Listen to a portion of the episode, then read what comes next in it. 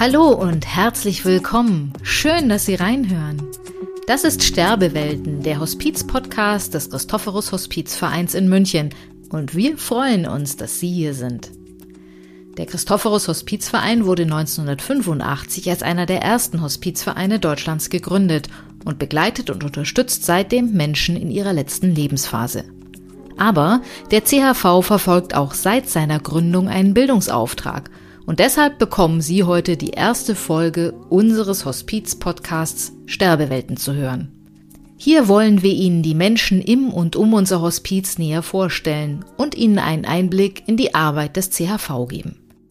Wir nehmen Sie mit in den Alltag unseres stationären Hospiz, lassen haupt- und ehrenamtliche Mitarbeiterinnen und Mitarbeiter zu Wort kommen und werfen auch mal einen Blick über den Tellerrand. Keine Angst, ich verspreche Ihnen, hier wird auch gelacht und vor allem eins, das Leben gefeiert in all seinen Facetten. Michael Klausing, seit 22 Jahren selbst Hospizbegleiter, aber vor allem Referent und Ausbilder beim Institut für Bildung und Begegnung des CHV, war unterwegs und hat all die Menschen getroffen und Geschichten gesammelt, die wir Ihnen künftig erzählen möchten. Zu Beginn lernen Sie heute Katharina kennen. Sie arbeitet unter anderem als Pflegekraft in unserem stationären Hospiz. Und sie hat viele Menschen in den letzten Tagen und Wochen ihres Lebens begleitet. Ich wünsche Ihnen viel Spaß beim Zuhören. Herzlich willkommen, Katharina Theising. Katharina, wir sind Kollegen und arbeiten zusammen und deswegen sind wir beim Du. Genau. Stell dich so mal vor. Mhm. Du arbeitest als Pflegekraft hier auf Station, bist aber auch Dozentin für Palliative Care. Wie würdest du sagen, wie ist die Atmosphäre auf Station? Ganz grundsätzlich ist das Haus sehr, sehr hell.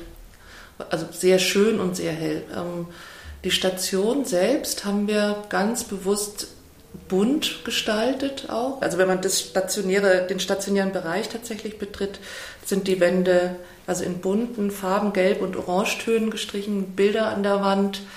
Ähm, auch die Bewohnerzimmer, also wir sagen Bewohner zu unseren Menschen hier. Ähm, viele Hospize sagen Gast. Das fand ich immer schade, dass wir das nicht machen. Ich fände das viel schöner. Mhm. Ähm, aber so ist es jetzt einfach, sind unsere Bewohner. Genau. Und die Bewohnerzimmer sind auch ähm, freundlich gestaltet, aber auch neutral, weil wir gerne wollen, dass die Menschen, die hier einziehen, ähm, die Räume auch selbst mitgestalten können. Tatsächlich. Also 16 genau. Einzelzimmer haben wir. Mhm. Das mhm. sollten wir vielleicht auch genau, noch Genau, auf zwei Etagen. Mhm, auf zwei Etagen. Mhm. Und das heißt, man kann für sich sein, aber mhm. es kann auch jemand mit dazukommen. Also die Angehörigen oder Zugehörigen können, da kann auch jemand mit übernachten. Genau. Also das gibt Möglichkeiten und es gibt Möglichkeiten, wie du gesagt hast, selber Dinge mit reinzutun, ja. also eine eigene Atmosphäre zu schaffen. Ja, mhm. genau. Wobei wir erleben tatsächlich, also dass die Menschen, die hier einziehen, das also jetzt im großen Umfang nicht so sehr nutzen. Also dass schon klar ist, dass sie hier keine Wurzeln schlagen. Ja? Ich glaube, den Menschen, die hier einziehen, ist schon klar, dass sie einfach nur eine begrenzte Zeit hier sein werden. Die wollen sich nicht nochmal irgendwo ganz neu einrichten, in der Regel. Manchen ist es ganz wichtig, so vertraute Gegenstände. Also wir hatten vom Küchenbuffet über Kommoden, ähm, auch Teppiche, was wir eigentlich gar nicht haben dürften wegen der Sturzprophylaxe, aber das ähm, war, war einem Bewohner total wichtig, dass ein Teppich im Zimmer liegt. Das haben wir alles schon gehabt, aber die meisten Menschen haben das, was ihnen wichtig ist, wirklich am Nachttisch tatsächlich. Mhm. Also das das sind dann irgendwelche Gegenstände, Bilder, die Lieblingsdecke vielleicht, ein Lieblingskissen, sowas. Bilder von, von Menschen, die einem wichtig sind, religiöse Symbole, Andenken. Also die Menschen kommen in der Regel mit leichtem Gepäck. Mhm. Wer kommt denn zu uns? Wer sind mhm. unsere mhm. Bewohner? Unsere Bewohner sind Menschen, die an einer ähm, fortschreitenden, unheilbaren Erkrankung leiden. In der Regel sind es Menschen mit einer Krebserkrankung. Das ist ähm, im Moment noch so. Ich denke, das wird sich wahrscheinlich in den nächsten Jahren auch ändern. Ähm, es hat, dass es hauptsächlich Menschen mit einer Krebserkrankung sind, hat damit zu tun, dass die Lebenserwartung relativ begrenzt sein muss. Und das ist für viele andere Erkrankungen schwer vorherzusagen. Kann ich nachher noch mal eine Geschichte erzählen. Aber jetzt erstmal ähm, dort weiter. Also es sind Menschen, die schwer erkrankt sind, am Ende dieser Erkrankung angekommen sind und eine so ähm, komplexe Symptomatik haben, dass sie nicht woanders versorgt werden können. Also nicht in einem Pflegeheim können, auch nicht zu Hause sein können und auch nicht mehr im Krankenhaus sein müssen. Also es muss gute Gründe geben. Sehr gute Gründe. Man kann also, nicht entscheiden, ins Hospiz mhm. zu gehen. Mhm. Man kann es nicht entscheiden. Man muss immer schauen, was ist der beste Ort für ja. jemanden, um diese Welt zu verlassen. Ja. Und es, das Hospiz ist eine Möglichkeit. Genau, eine Möglichkeit für eine sehr, sehr spezielle Gruppe von Menschen am Lebensende. Das mhm. sind, also die aller, allermeisten Menschen werden nicht in einem Hospiz sterben.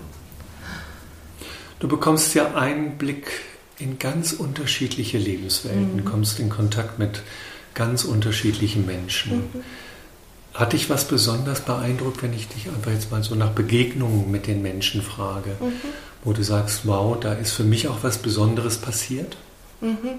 Also jetzt könnte ich auch gleich die Geschichte erzählen, ja. an die ich eben gedacht habe, wobei das eben nicht die typische Hospizgeschichte okay. ist tatsächlich. Mal los. Das ist ein, ein äh, wir haben einen alten Mann, sehr alten Mann aufgenommen, ich glaube, der war 92, als er bei uns eingezogen ist, der eben keine Krebserkrankung hatte, sondern eine terminale Herzinsuffizienz, also eine schwere Herzerkrankung im, im letzten Stadium, ähm, war mit Medikamenten eingestellt und er ist hier eingezogen und wollte hier die Medikamente absetzen und hat gesagt, er will jetzt seinem Herzen folgen. So zog mhm. er hier ein.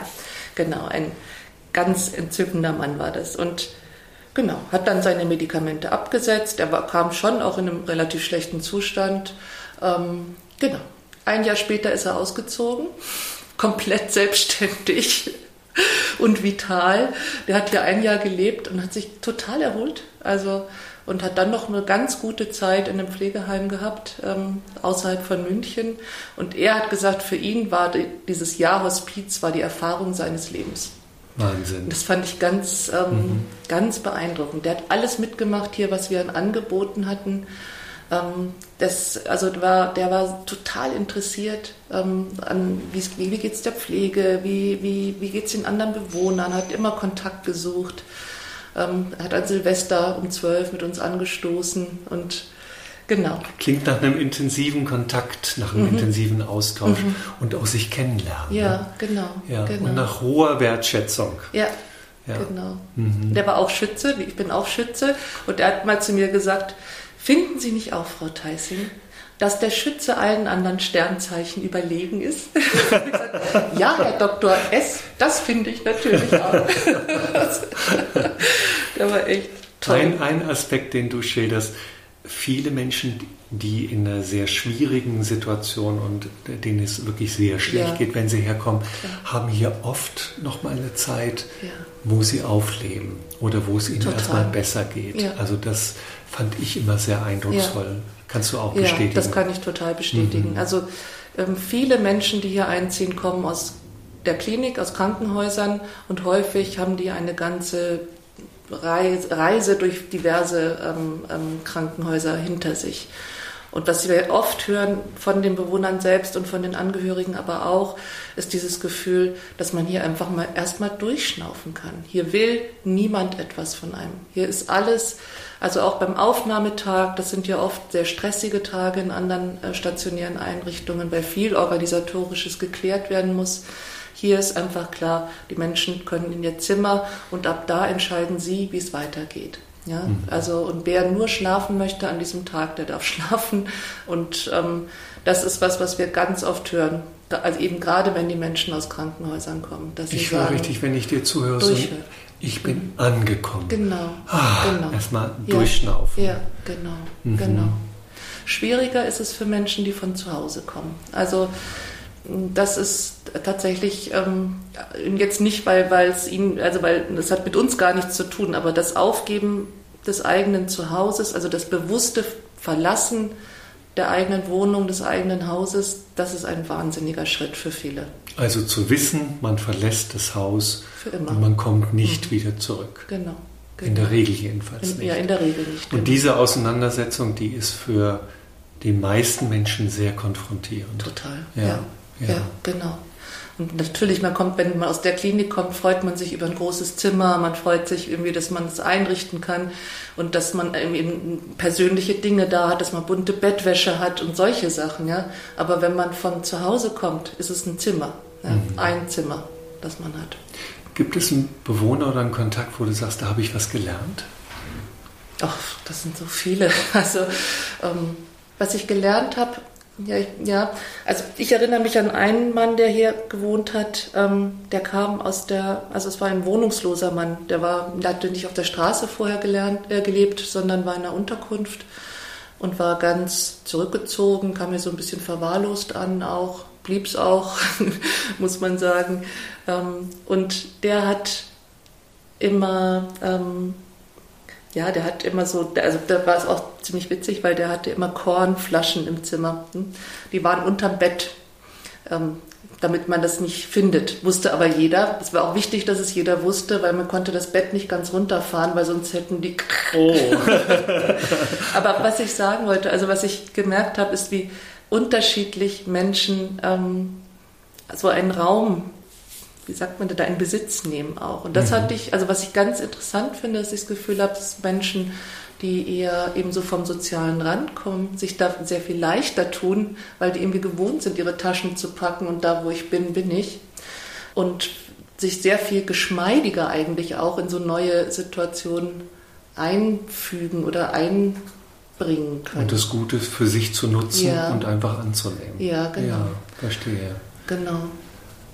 Und ich habe, also wenn du danach fragst, was ich gelernt habe, kann ich das gerade gar nicht so an einzelnen Menschen unbedingt festmachen, obwohl dann mir ganz viele durch den Kopf ziehen. Aber ähm, ich glaube, was ich gelernt habe, ist tatsächlich, wie wertvoll diese letzte Zeit auch sein kann. Und ich möchte das jetzt überhaupt nicht irgendwie hier romantisieren oder durch die rosa Brille sehen. Es ist ein schwerer Weg, dieser Abschied für die allermeisten Menschen, aber auch nicht für alle. Es mhm. ist auch was, was ich gelernt habe, dass es einfach Menschen gibt, die das wirklich, also wo man das Gefühl hat, das ist kein sehr krisenhafter Prozess, aber bei den meisten ist es schon so natürlich. Mhm. Und trotzdem zu sehen, wie viel Wohlbefinden und Qualität auch in, in schwerster Erkrankung und wirklich ganz am Lebensende angekommen ähm, noch stattfinden kann. Mhm. Ja. Und es mhm. ist ja auch wirklich jeder Mensch total unterschiedlich im Leben und im Sterben auch. Ja. Also es gibt Menschen, die, ähm, die, also wir hatten auch schon eine Bewohnerin, die gesagt hat, sie ist noch nie so verwöhnt worden wie hier. Ja? Also die auch einfach Unterstützung total gut annehmen konnte und ähm, das einfach schön fand. Und dann gibt es Menschen, die kämpfen um jeden Millimeter Selbstständigkeit. Ähm, es gibt, ähm, ich erinnere mich jetzt gerade an eine Frau, die ganz stark ähm, in ihrer Geschichte auch immer äh, positive Erfahrungen mit naturheilkundlichen und auch esoterischen Geschichten gemacht hat, die einfach alles, was, was wir auch in, also unser gesamtes äh, schulmedizinisches Fachwissen, was wir haben, Schmerztherapie, Symptomkontrolle, einfach alles abgelehnt hat, ja, weil sie das in ihrem Leben war die Schulmedizin für sie einfach keine Option und im Sterben war es das auch nicht. Ne? Also mhm. ähm, wo, wo wir schon auch als Team, das sich da als sehr kompetent empfindet, auch schlucken mussten, aber auch wieder gelernt haben, dass das auch geht. Ja? Mhm. Man kann auch ohne Palliativmedizin gut sterben. Aber es ist auch eine große Herausforderung für die, die begleiten. Das mhm. würde ich auf jeden Fall mhm. sagen. Ja. Hospiz ist ja ein Ort zum Sterben.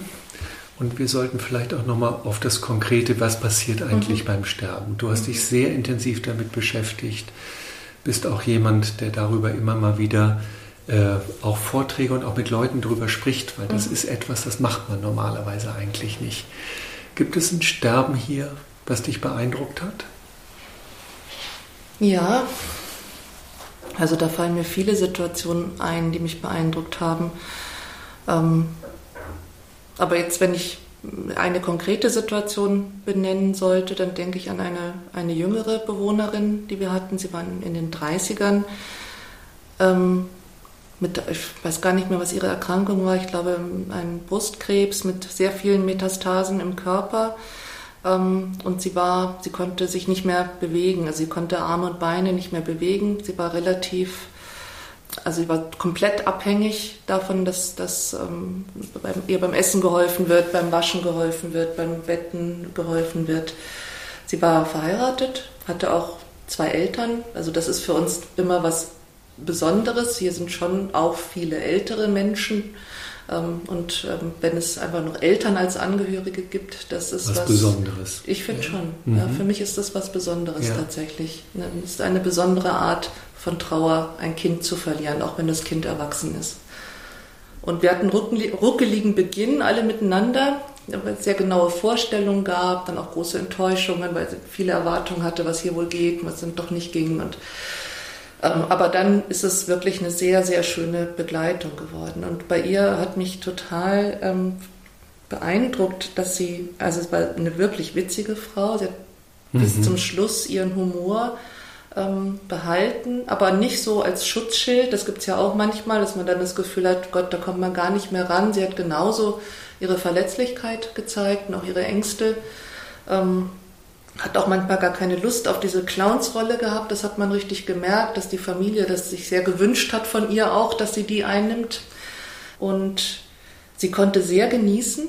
Das war, so Essen war ihr wahnsinnig wichtig. Sie hat immer genau gewusst, worauf sie Lust hat und worauf sie Appetit hat und, ähm, und hat das dann richtig genossen. Auch wenn man es schön angerichtet hat, das hat sie immer gewürdigt und hat gesagt, so, das sieht jetzt aber klasse aus und ähm, genau, und obwohl sie war bettlägerig, aber sie hatte schöne Kleidung, hat sich die immer ausgesucht auch und wollte das gerne. Und sie hat den Garten total geliebt und ähm, sie konnte nicht im Rollstuhl sein. Deswegen haben wir sie im Sommer, war, sie war im Sommer bei uns, haben wir sie jeden Tag in den Garten gefahren, was für die Familie, glaube ich, auch wichtig war, die fast rund um die Uhr da waren und ähm, denen auch manchmal die Decke auf den Kopf gefallen ist im Zimmer. Da Klar. war der Garten einfach nochmal ein ganz anderer Raum. Da kann man sich auch mal mit Abstand irgendwo hinsetzen mhm. und genau. Und ich weiß, wie ich einmal war ich im ersten Stock und konnte so in den Garten runterschauen und ich hätte so gern ein Foto gemacht eigentlich, weil das war wirklich, sie lag im Bett mit einem Strohhut und einem Seidenschal, ähm, lila, weiß ich noch, und der Vater saß da und hat Zeitung gelesen und die Mutter hat so gedöst in einem Liegestuhl. Und das war so ein friedliches Bild. Und ich habe da so runtergeschaut und dachte mir, die sind jetzt da einfach so beisammen ähm, auf eine, so eine ruhige und, und entspannte Art oder friedvolle Art. Das hat mir, hat mir total gut gefallen. Das erleben wir auch so ja häufig, dass ähm, dieses Zusammensein sich einfach ändert mit einem schwerkranken, sterbenden Menschen. Es wird einfach viel geschlafen, die Menschen sind viel müde. Es geht oft einfach um das Dasein und nicht um das etwas aktiv miteinander tun. Und das hat dieses Bild für mich total ausgedrückt. Also Diese, keine Action, genau. sondern wie kommt man gemeinsam zur Ruhe. Genau, das genau. Ist ein Thema. Das hast du gut ausgedrückt. Ja, genau, so mhm. kann man es total gut sagen. Und sie hat keinen leichten Weg gehabt. Das ist also das wäre wirklich ähm, jetzt falsch, wenn ich das sagen würde. Sie hatte schon auch Phasen von großer, großer Angst und einem großen Kummer, dass sie so früh ähm, sterben muss und war auch wütend und ähm, genau, aber hat immer wieder, und das erlebe ich nicht nur bei ihr, sondern das erlebe ich bei so vielen Menschen, dass sie, dass die, also diese Ressourcen, die sie Menschen in sich mobilisieren können, auch in den schwierigsten Situationen, also wenn es ihnen zu viel wird, ja, der, das, der Kummer oder die, das Gefühl, ich bin, ich sterbe und ich will nicht, dass das, also das, was die da mobilisieren können in sich, um da wieder rauszukommen. Und sei es nur jetzt für den Abend, ja, um schlafen zu können oder für einen Tag, das finde ich ganz beeindruckend. Und sie konnte das sehr gut. Und sie ist auch die erste und bis jetzt auch einzige Bewohnerin, die tatsächlich im Garten auch gestorben ist. Mhm. Also wir haben ähm, als sie im Sterben lag, war sie nicht mehr ansprechbar oder hat nicht mehr reagiert. Das ist sehr typisch. Äh, die meisten Sterbenden sind ein, zwei Tage ähm, so im scheinbar bewusstlosen Zustand. Da wissen wir aber sehr wenig drüber. Und wir haben uns überlegt, ob wir das machen können. Weil wir haben natürlich andere Bewohner, es gehen Schülergruppen, Führungen war damals alles noch möglich. Also können wir sie, also müssen wir sie schützen als sterbende Frau vor den Blicken der anderen, müssen wir die anderen schützen, haben das gut mit der Familie besprochen, auch was die möchten und haben uns dann entschieden, wir machen es. Also Ähm, sie wollte das immer, es war ihr wahnsinnig wichtig. Sie sah im Sterben nicht anders aus als schlafend eigentlich. Also so wie sie vorher auch oft im Garten war. Und ähm, wir waren da alle sehr froh, dass wir uns so entschieden haben. Katharina, vielen Dank, dass du da warst. Danke dir. Für unsere erste Sendung. Ja, hat mich gefreut. Hat Spaß gemacht. Bitte schon. Dankeschön. Das war die erste Folge unseres Podcasts. Danke, dass Sie bis zum Schluss dabei geblieben sind. Wenn Sie mehr über den CHV erfahren möchten, dann schauen Sie doch auf unserer Homepage unter www.chv.org vorbei. Und lassen Sie uns gerne wissen, wie Sie unsere erste Folge fanden. Wir freuen uns über eine E-Mail an bildung.chv.org. Und wir würden uns sehr freuen, Sie auch beim nächsten Mal begrüßen zu dürfen. Dann erzählt Bernadette, warum sie in ihren Seminaren mit Menschen 24 Stunden im Wald verbringt oder was es mit Naturkunstwerken auf sich hat. Was das mit unserem Hospiz zu tun hat, erfahren Sie in der nächsten Folge von Sterbewelten, der Hospiz-Podcast. Bis dahin, feiern Sie das Leben, bleiben Sie gesund.